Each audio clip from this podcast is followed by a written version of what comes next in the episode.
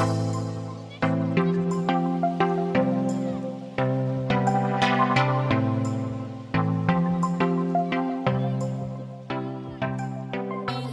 been an honor being here. Uh, it's a privilege to get to speak with you guys. It's it's interesting. I come here and we're we're strangers. You know, I don't, I don't know any of you real well. Put. I thought we were going to team do this. Uh, but it's it's been a lot of fun here.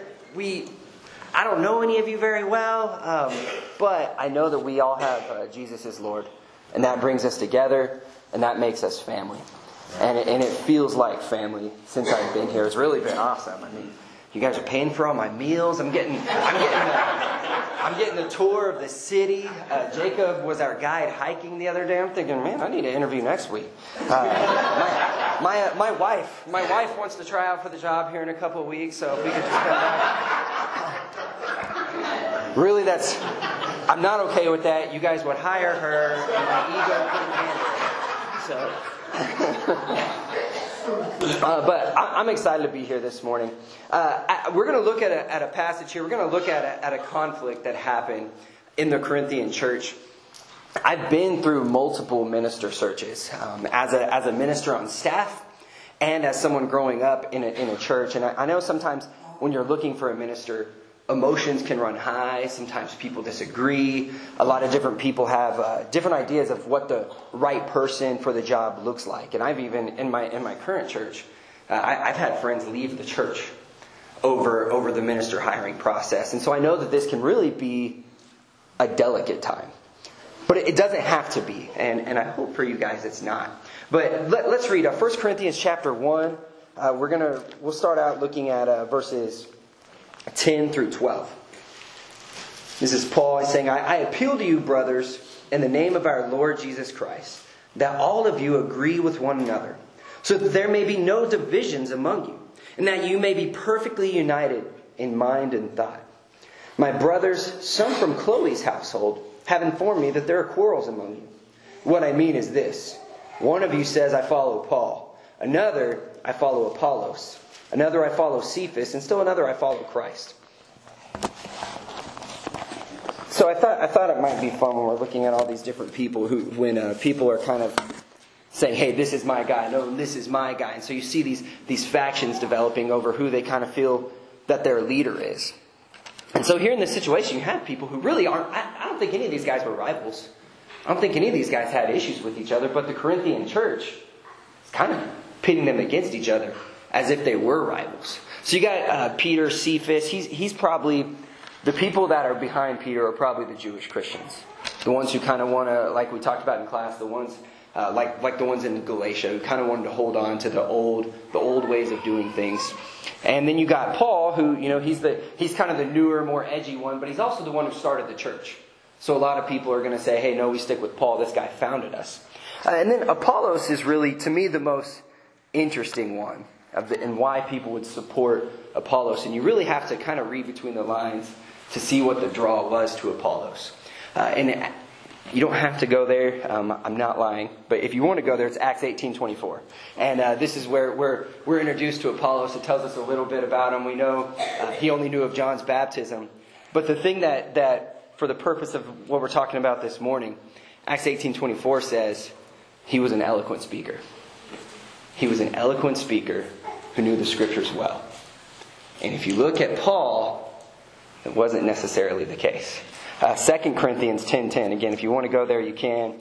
Uh, Paul, Paul is quoting what some of the Corinthian church said about him. Paul's letters are demanding and forceful, but in person he's weak and his speeches are worthless. Ouch. Uh, so, but, but really what they're saying, hey, he's a great writer. Eh, speaking, eh, not so much. And then just a, just a little bit further down, 2 Corinthians 11, 6, Paul says, Paul even admits, I may be an unskilled as a speaker. I may be an untrained speaker, is what some version says. But I'm not lacking in knowledge. And so really here you can see him, he's kind of answering these, these objections to him that hey, he's kind of boring to listen to. You know, he really he doesn't have much to say. Uh, but he's saying, hey, look, I, I can tell you, I, I don't have all the fluff. I don't have all this fancy, you know, I'm not real eloquent, but I can tell you what God, what God says. I can show you the power of God. And so that's, that's his argument there. So, really, what was going on here, well, one more example of Paul being kind of boring uh, Acts 20. Uh, Acts 20, even Luke seems to think he's boring. Luke, Luke says he's going on and on. And there's this, um, this guy, Eutychus, who falls asleep, falls out the window, and dies. Paul's preaching was so boring he killed someone. So, yeah, it was. He was going all night. We won't go that long. Don't worry. Uh, so this really wasn't Paul's, Paul's skill set wasn't preaching, and really, that's what the issue was here. That's why some people were in Apollos' corners because Apollos, this guy, man, he's eloquent, he's good, he's exciting, he's good to listen to, and so so that was really, I think, really a lot of things in the Corinthian church. They have a lot of the same problems we have today, the same heart problems. They were concerned with status. They wanted to be entertained. Uh, the issues just manifested in different ways. So we're a lot like the Corinthian church in a lot of ways. So what I want to do this morning is I want to look at how Paul responded to some of these issues in the in the Corinthian church and really to kind of pull out what were some of his his leadership skills and traits that we can we can learn from. And I know when we start talking about how to be a good leader, a lot of people start checking out because they say, "Oh, I'm not a leader." Um, and so there's really a lot of ways you're a leader. If you, if you don't have a job or you're considered a leader, um, there's so many places where you have power and influence. So, so don't check out. Um, these are all things that there's so many different ways where you guys are have, have leadership and have people looking to you, where you have power over people. So, so uh, let's listen and let's see some ways that Paul leads and, and how we can learn from that. So to me, right here, if I was in charge, if I was Paul, um, I would be at least tempted to this church I started. So he starts this church, and they're all starting to follow other people. I think, I think leaders would be tempted to say, hey, I founded this church. I'm like your dad. You follow me. How dare you start following Apollos and Peter? I'm your spiritual father. But he doesn't do that. Instead, he does the opposite. Uh, look at verse 13 and 14 in, in chapter 1. He says, Is Christ divided? Was Paul crucified for you? Were you baptized into the name of Paul? I'm thankful that I didn't baptize any of you except for Crispus and Gaius. So, so he goes on, but really what he's doing here is I think we read this a lot and we see, spoiler alert, here, here's how he handles the whole issue is he says, hey, all these guys you're following, it's all God. God's behind all of this. So just follow God. Don't worry about the people. But here what I see Paul doing is he's taking himself out of this. He's saying, you know, instead of, instead of saying, here's why you should follow me, he takes himself out of the race. He does the opposite of what a lot of us would be tempted to do. Basically, it's Paul saying, hey, hey, Corinth, I'm not entering into your popularity contest. I'm not playing your status game. I'm not, I'm not engaging. I'm not going to compete in this power struggle. And so, so to me, I just think, wow, well, well played, Paul. Way to go. He's not, he's not going to enter into this. And so, so the first thing I want you guys um, to hear this morning is a good leader is not power hungry. A good leader doesn't try to seize all the power and fight for it and take it all for himself. When I was in college, we, uh, Brianna and I actually went on a Let's Start Talking mission trip uh, to Mozambique. And in Mozambique, there, there was a, um, there was a missionary there who I really looked up to. He's a great mentor. His name was Manuel. And he was telling us about the, the church in Mozambique. And the government actually requires the Church of Christ to have a president. Uh, someone needs to be answering for what the Church of Christ does in Mozambique. So in Mozambique, there's a president of the Church of Christ. Oh, it's really weird. Um, and my first thought was, Manuel, you should be the president of the Church of Christ. And his response was, well, you know, actually, there's, there's two people fighting for that right now. Which probably doesn't surprise you guys. But his response was, wherever there is a struggle for power, Christ has no part in it. And I and first off, I said, "Wow, that's a good point." Second off, I was like, "Someone crown this guy king of the Church of Christ in Mozambique." he is so fit. Uh, but but I, I, think that's a beautiful thing, and I think that shows a good sign of leadership when you're not just trying to be hungry and seize it all and take it for yourself or, or take it by force. And, and really, what we see Paul doing, he's just mimicking what Christ did. People wanted Christ to seize power. People wanted him to throw out Rome. On one case, he actually had to slip away because they were going to make Jesus king by force. Uh, so, so Jesus Paul, Paul, just like Jesus, was not willing to seize power. And I do think there's a lot of well meaning people who become power hungry, and it's because they want to do the right thing with that power. But I think that's a dangerous process uh, to follow through with. So it's something we need to be mindful of. Let's not be too hard on people who seem to be power hungry. Uh, but it is also something that we ourselves need to keep in check. So a few a few qualities, and, and I think also when we start talking about power hungry people, it's easy to point at other people and not look inward. Um, so look inward there for a second. Um, a few a few qualities of power hungry people is they only relate to the power people. They only relate to the people with money and with power. I know when I first started my first youth ministry job, I had a minister friend who told me, "Hey, I know you don't want to hear this, but the first thing, you, one of the first things you need to do is you need to go find who the power people are and the people with the money and make sure you get them on their side. Get them on your side. I was just thinking, man, did you hear yourself? Like, that's awful. And I, and I understand what he was saying. And he was kind of thinking the ends justify the means. You know, do, do what you got to do um, to be able to do your ministry. But I, just to me, that just seemed really contrary um, to the per- you know, Christ was reaching out to the marginalized, to the people no one cared about. Uh, so, so that so if you're only relating to the power people, if those are the people you're interested in going to, maybe you're power hungry. Uh, another one is power hungry people are constantly in competition, um, in competition with others, and maybe with other leaders. Uh, I, re- I remember again as a young minister sitting in probably my first ever minister and elders meeting, and I noticed this minister kind of taking a little bit of a passive aggressive shot at one of the other ministers. And I'm like, man, right? I thought they were friends, and I had to kind of sort through later. Now that I'm now that I'm looking back, what was going on is they were kind of jockeying for position there, uh, and so that's that's really unhealthy. And, and again, I'm speaking into leadership stuff with with church, and that's just because that's the context I come out of. Um, so I think these things are applicable in the household and, and whatever jobs you work at. But the examples I know are the ones that I've worked with. Uh, a couple of other ones. Uh, Power hungry people love praise from others, and we'll, talk more about that. And power hungry people make rules a whole lot more than follow them. And make rules more than follow them. Uh, we're going to jump around a little bit, but we're going to keep looking at this episode and how Paul's dealing with these factions and them arguing about leaders. Um, so if you just, you probably don't even need to turn the page. Uh, chapter 3, verses 5 and 6. And you see here, I think Paul seemed a little more worried about Apollos than the other ones, and he addresses him a little more. In chapter 3, verse 5, he says, What after all is Apollos? And what is Paul? Only servants through whom you came to believe, as the Lord has assigned to each his task. I planted the seed, Apollos watered it, but God made it grow. So again, he's kind of going back to the same thing, the same idea that, hey, it's God who's really doing the work. It's not us. But one thing that I like that Paul's doing here is he's not delegitimizing Apollos in any way. He's saying, hey, Apollos actually doing a pretty good job. He's watering it. He's Apollos is building on what I started. And so something I see here, and it's a little more subtle here. You see Paul do this in a lot of ways, but a, second thing a good leader does is a good leader empowers others. A good leader empowers others. He's, he wasn't trying to take away from Apollos. He's saying Apollos is doing a good job.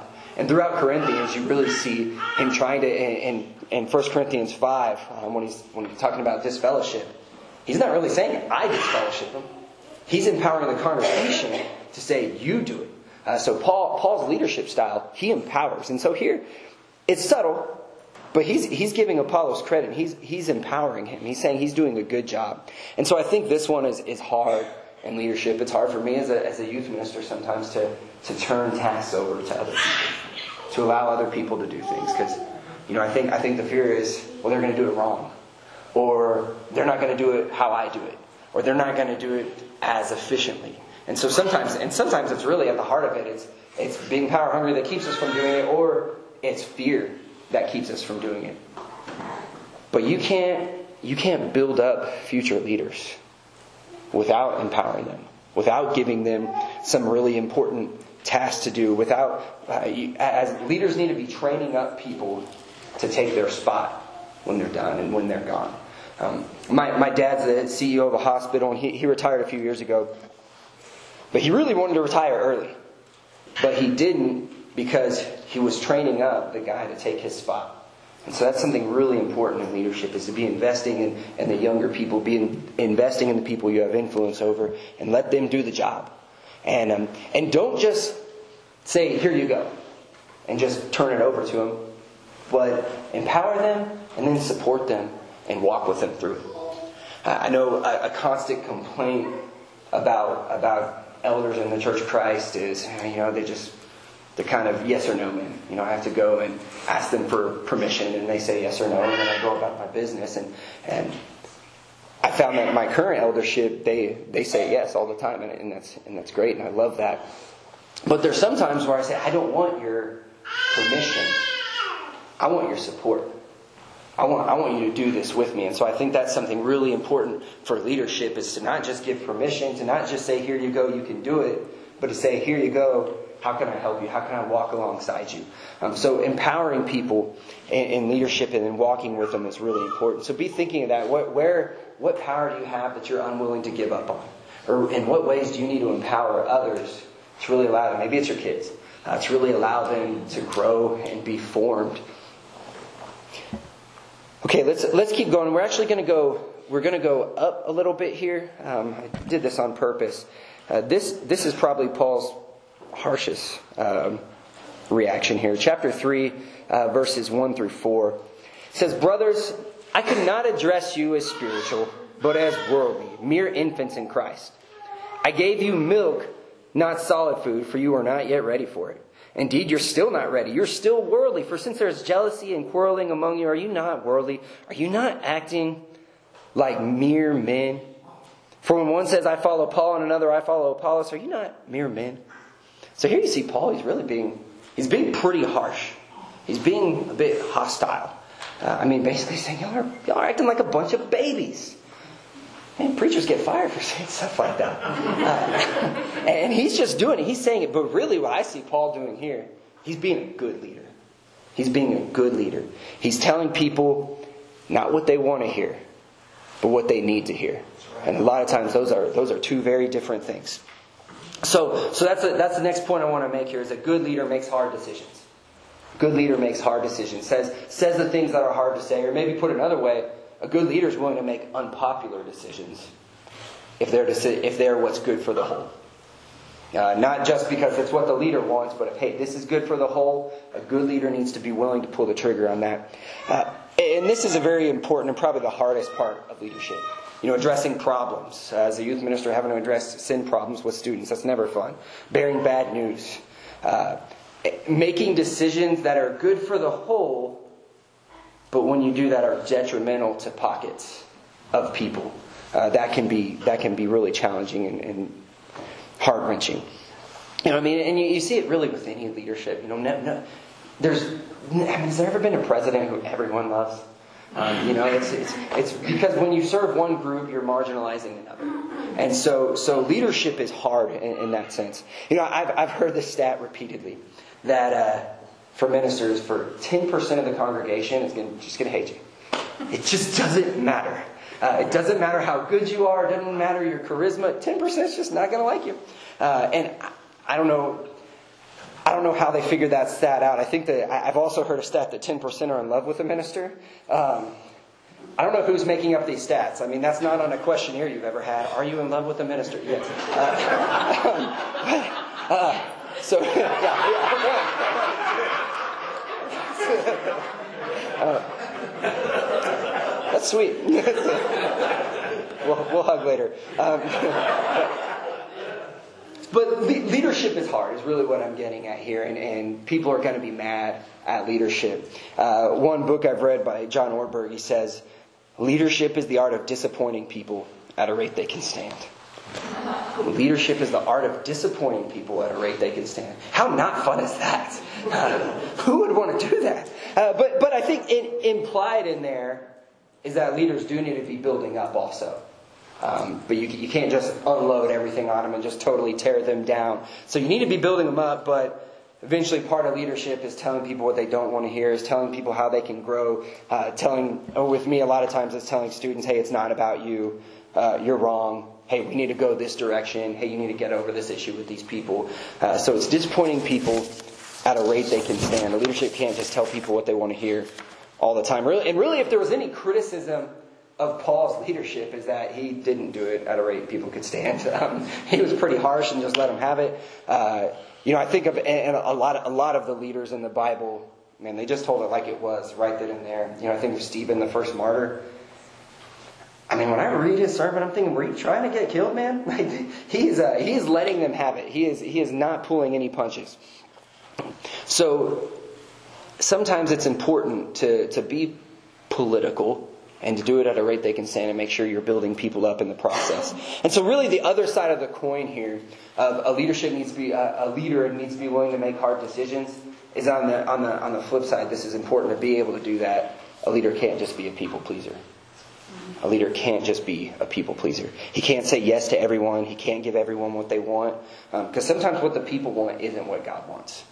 And that's important to sort through that. Uh, a leader has to have tough skin. I know as a young youth minister, one of my biggest issues was wanting people to like me. Really wanted people to like me. And when, when I look back, I, you know, I, I know that a lot of that was because pride and a lot of it was because insecurity. And it's something when I moved on to my next job, one of my main goals was to get over that and learn to say no. Learn to be willing to let people be mad at me. Uh, and so think about that. Do you have a hard time saying no to people? You have a hard time saying no? Because some, sometimes that's, that's one of the symptoms of being a people pleaser. And so I really think, you know, look through your life and kind of sort that out and think of places where, where do you need to be better about saying no? Who do you need to say no to? Because really, will make your life easier, probably make you a better leader, and maybe free up your time a little bit. Uh, so think about that. Where do you need to say no in your life? And so this people pleasing thing, it's it's something really close to my heart. It's something that I've really struggled with.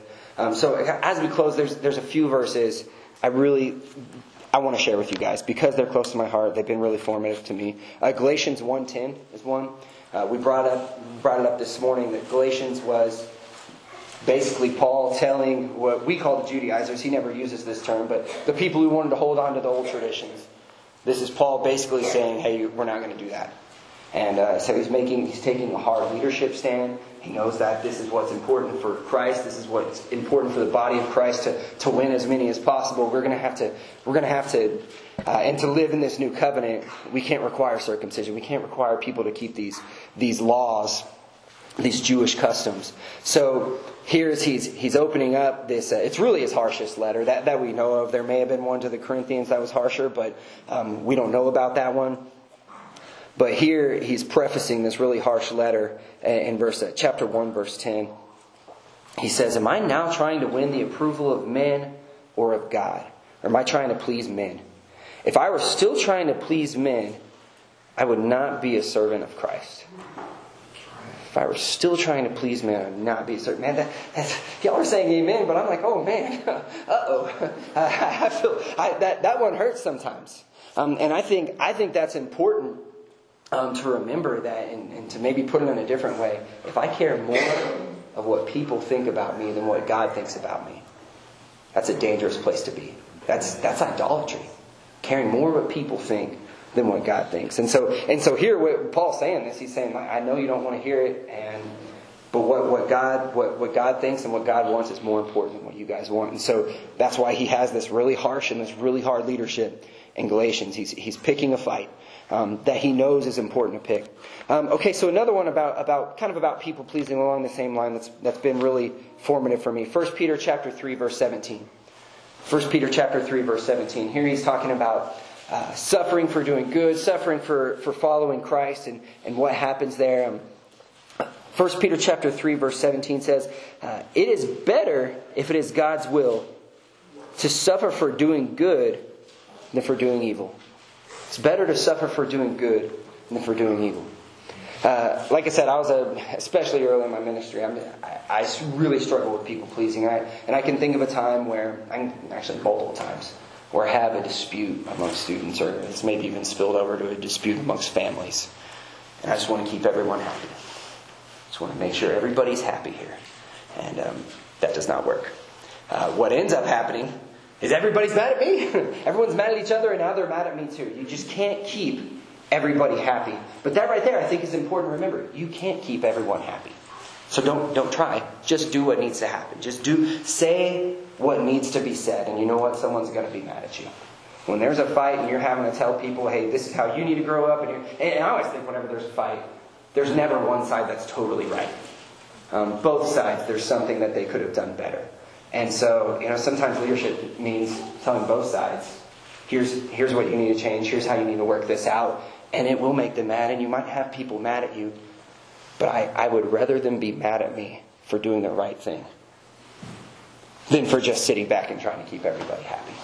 Um, and so I think that's an important thing that I've learned in youth ministry is that people are going to be mad at you. Sometimes. Sometimes people are going to be mad at you for doing the right thing. Sometimes people are going to be mad at you for doing the right thing.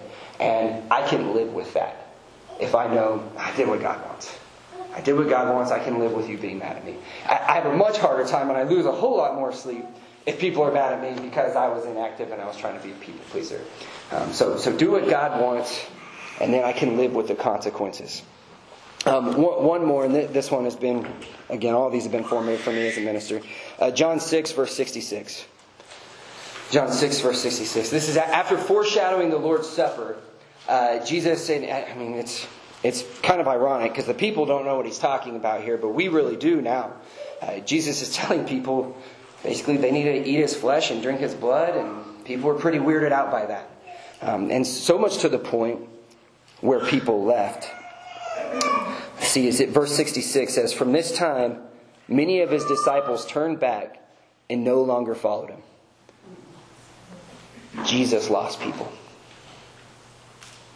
Jesus lost disciples. I, I, strangely, this is really a sad moment in his ministry, but I, I strangely find encouragement as a minister in knowing that it even happened to Jesus. And I think a church can find encouragement in this. Um, you can be doing, not to say that my church, my home church, when, when I've lost people, or, or this church, when you, not to say you're doing everything right, but Jesus did everything right, so you could really do everything right. And still, you might lose people. Still, people might be mad at you. It happened to Jesus. So, so really, with all this and with leadership, is, is it's important to remember, and, and this is this is so important for me, and, and it's still stuff I'm working on. You can't please everyone, but you can please God. Can't please everyone, but you can please God. So, so work on that, and you can live with the consequences of people being mad at you. So, so what is God communicating to you today? Um, is He telling you to end a power struggle? Is there some power struggle going on in your life that, that you need to end? Is He telling you to withdraw from a fight? Uh, maybe, maybe you need to fall in line and support someone rather than compete with them. Uh, maybe you need to affirm leadership rather than critique and combat it.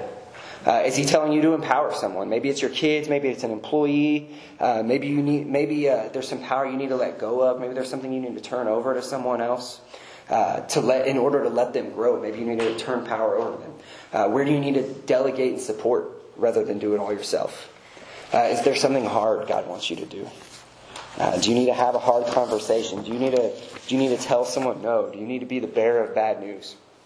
And may, maybe in all of this, uh, some of us need to recognize leadership is hard. I know, you know, I was, I was pretty critical of church leadership, and then I became a youth minister, and I became a lot more compassionate uh, to elderships. Uh, I, I saw what they were going through. Um, so maybe that's what you need here is to get behind whatever your church leaders, get behind uh, your maybe your bosses, uh, and maybe maybe you've exhausted yourself trying to uh, keep people happy, and you just need to kind of change your focus a little bit and start living for what God wants, not what your employees or your friends or your family want, um, but to do what God wants, to live to please God. And, and just kind of live with the consequences of what people might throw at you. Um, but hey, your, your church family is here. Uh, you, you have shepherds here who want to pray with you, who want to encourage you. Um, if you have any need at all, come now. Let's together we stand and sing.